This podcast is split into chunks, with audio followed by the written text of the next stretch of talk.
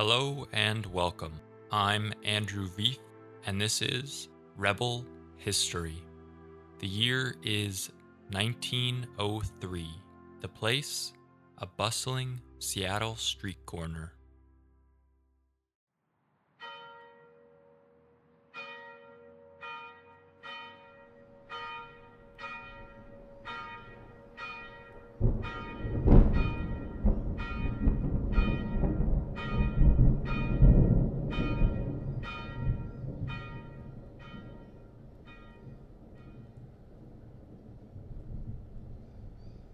Trafficking liquor is the most fiendish, corrupt, and hell soaked institution that ever crawled out of the slime of the eternal pit.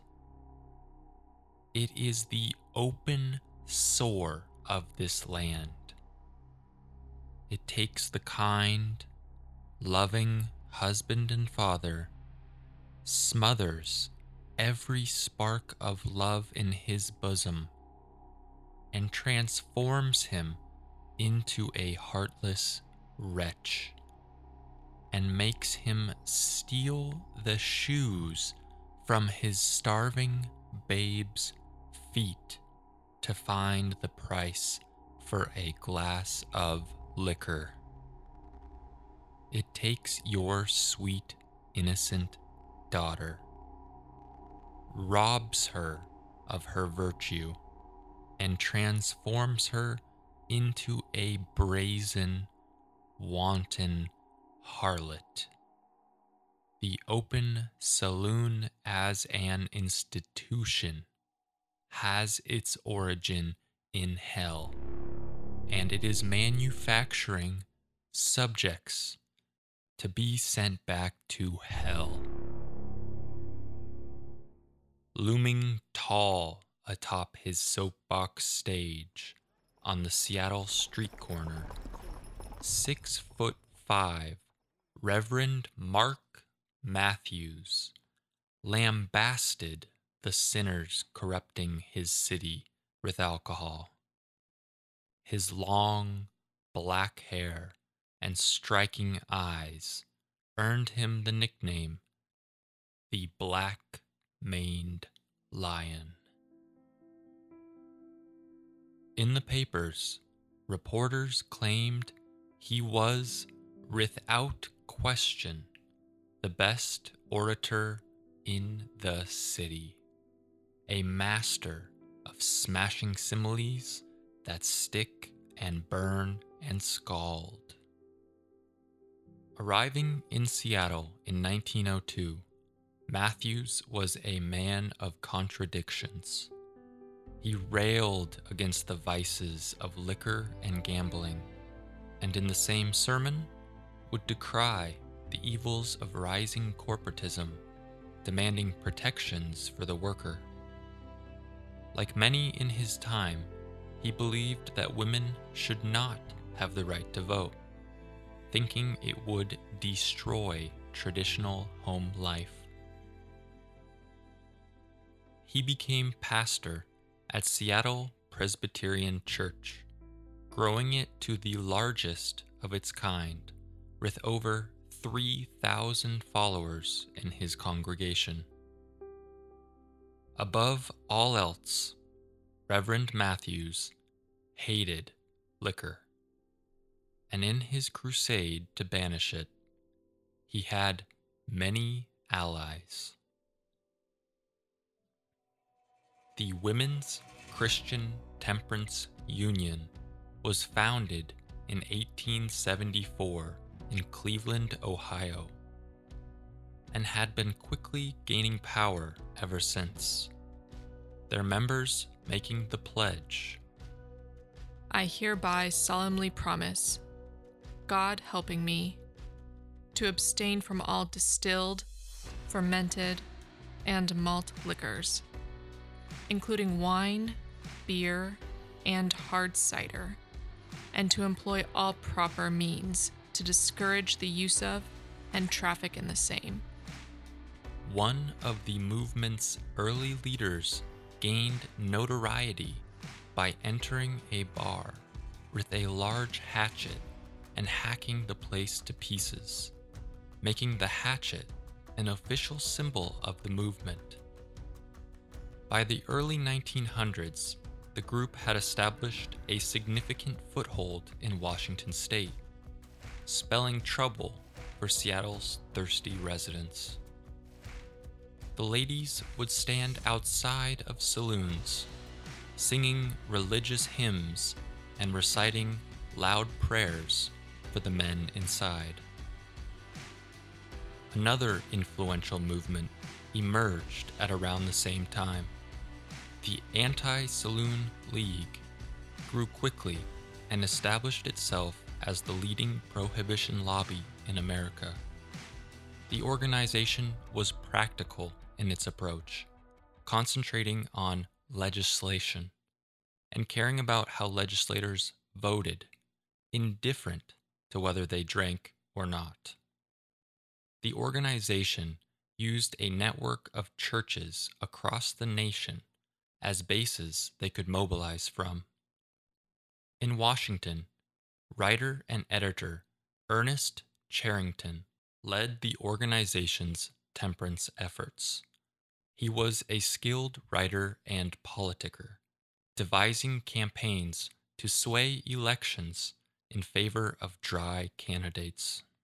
Cherrington and his allies went to work trying to secure legislation referred to as local option, in which each community in Washington state was given autonomy to decide for themselves if saloons should be illegal.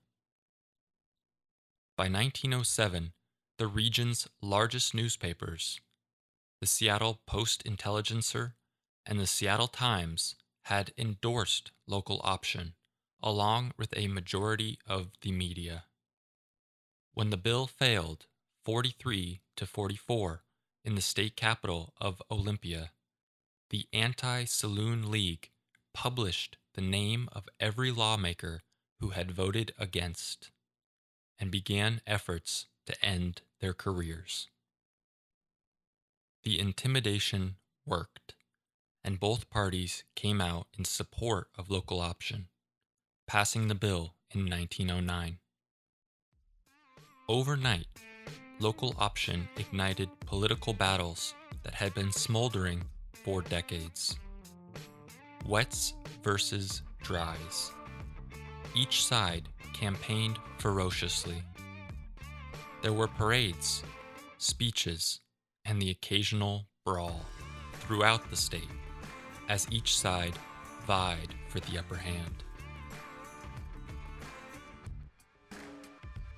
A year later, in 1910, the political landscape shifted dramatically as Washington state legislators amended the state constitution, granting women the right to vote. This was a full 10 years before the federal government adopted the 19th Amendment, granting women the right to vote nationwide. Women had actually achieved the right to vote in Washington state twice before, in 1883 and 1888, after a campaign through the territories by Susan B. Anthony. But each time, the law was overturned by the territorial Supreme Court. The state's liquor lobby had played an influential role in overturning those original suffrage bills, as women voters were found to vote for stricter regulation on alcohol. By 1912, there had been 220 local option elections and 140 dry victories, effectively abolishing saloons in nearly half the state. Riding high on Phase 1 success, the organizations continued their march toward total prohibition. That year, 1912, capitalizing on their political momentum, pro dry politicians pushed through an amendment giving the people of Washington state the powers of direct legislation. Groups could now initiate legislation by filing measures with the government. The first measure was the statewide Prohibition Initiative of 1914. Its aim was to outlaw the sale and manufacture of alcohol on January 1, 1916. The legislation crafted by the Anti Saloon League was careful not to outright outlaw alcohol, only the sale of alcohol. Residents would still be able to import a limited number of bottles for personal consumption, and drugstores could sell to patients that had been prescribed by a doctor. The law did not keep a man from drinking, but instead forced him to do it in his own home, abolishing the public saloon. The Anti Saloon League dispatched one of their top political operatives, George Conger, to head up the statewide campaign. The group gathered over 100,000 signatures for their petition and raised over $150,000, nearly 4 million by today's standards, for the coming political battle. Campaign efforts took on a militaristic efficiency, organizing the state into precincts areas that included roughly 120 families. Each precinct headed by a captain and their squad of 10 canvassers. Churches mobilized in force to spread propaganda to their communities, throwing parades, giving speeches, and holding town hall meetings Beyond the liquor lobby, the staunchest and most powerful opponents to the legislation included the state's two largest newspapers, the Seattle Post Intelligencer and the Seattle Times. Neither was particularly in favor of liquor as much as they were against what they saw as a violation of personal rights, injury to the economy, and an impossibility of enforcement for the bill. In response to the bill, the Seattle Times editor, Colonel Alden J. Blethen, published his outrage at what he called the wild eyed moralists, headed by their conservative mayor, Seattle does not need to swallow this nauseous dose. It has already been punished enough for its red flag mayor and other freaks without facing the statewide calamity of prohibition. The Seattle Chamber of Commerce also came out overwhelmingly against the bill in a secret vote of 632 to 45 and projected it would cost the state of Washington upwards of $11 million per year, roughly 300 million by today's numbers. Emboldened by recent political success in ousting his public rival corrupt Mayor Hiram Gill, Reverend Matthews threw himself and all the resources of his church wholeheartedly into the fight for statewide prohibition. He delivered fervent speeches lambasting the rum soaked political parties that had led the United States into sin ever building toward the crescendo of Election Day on November 2nd, 1914. Initial reports gave hope to the opponents of prohibition, but ultimately, the people of Washington state voted in favor of the measure. 189,840 to 171,208. As of January 1st, 1916, saloons, breweries, and distilleries would all be illegal. December 31st, 1915, was a chilly night in Seattle. The streets quieter than would be expected for New Year's Eve, just hours before prohibition laws took effect. As it started to snow, only 75 bars throughout the city were open to residents trying to get in a last few hours of revelry. The establishments that were open drew such crowds that the bartenders did not have time to mix drinks, serving up straight liquor, using up as much of their stock as possible before it became illegal. As midnight struck, most places closed down early and sent revelers into the snowy night. However, in defiance of the new law, Magnolia Bar kept on serving its thirsty patrons, and at 2:55 a.m., the party was busted by police. The owners were arrested, becoming the first victims of Washington's prohibition. Under the new law, a loophole existed in which residents could import a case of 24 beers or a half gallon of alcohol every 20 days from somewhere out of state.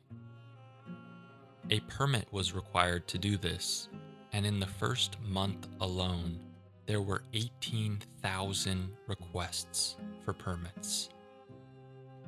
This practice continued until 1917 when legislators passed the Bone Dry Law, banning the import of alcohol. With legal importation at an end, a lucrative enterprise arose for those willing to brave the treacherous journey sailing from San Francisco up to Seattle with boats laden with alcohol. The trip along the jagged, wavy coastline was dangerous in itself, but was made all the more frightening by Pirate Jack Marquette and his crew of bandits, ready to relieve unfortunate smugglers of their cargo. With guns drawn, Pirate Jack's men would load the alcohol onto their own boat and finish the route up to Seattle, where it would be stashed in Pirate Jack's hideout and sold to local buyers. Marquette's most frequent targets were ships working for the Billingsley operation, run by brothers Logan and Fred. The pair used a Seattle drugstore as their base of operations for an international racket spanning from Canada to Cuba. They suffered increasingly large losses as Marquette's men became brazen in their pirating. The feud between the two groups soon erupted into gun battles throughout the city, leaving dead on both sides. It also left both sides vulnerable, and local agents eventually raided Marquette's headquarters, capturing their gang and enough evidence to also bust the Billingsleys. With the two major players in prison, there was a brief power vacuum in Seattle rum running, waiting to be filled. For the more scrupulous buyers, a legal loophole meant that they could obtain medicinal alcohol. Doctors could prescribe alcohol, often rye whiskey, scotch, or gin, to patients suffering from such ailments as cancer, anxiety, depression, back problems, or sleep disorders. There were many doctors ready and willing to write these prescriptions. Patients could then take these over to be filled at any drugstore. In just three months, 65 new drugstores sprung up to meet demand, many of the shelves resembling a liquor store more than a drugstore. So called soda shops also offered alcohol to in the know patrons and would mix it with the sugary sodas available to the public. Following soon after, the 18th Amendment to the Constitution was proposed by Congress on December 18, 1917, establishing the prohibition of intoxicating liquors in the United States. Political representatives felt the pressure of the temperance movement, and lobbyists seized on anti German sentiment following World War I. Most breweries were owned by German descendants who had come to America with Old World brewing techniques. The amendment was ratified by the required two thirds of states on January 16, 1919, set to go into effect a year later at the beginning of 1920. And just like that, America's great experiment had officially begun. The Anti Saloon League soon introduced legislation dubbed the Volstead Act, which served as the model of enforcement for prohibition, and created the Bureau of Prohibition, whose officers would have the responsibility of carrying out arrests and shutting down illegal alcohol operations. The Volstead Act was initially vetoed by President Woodrow Wilson, but his veto was overridden by both the House and Senate, making it law on October 27, 1919.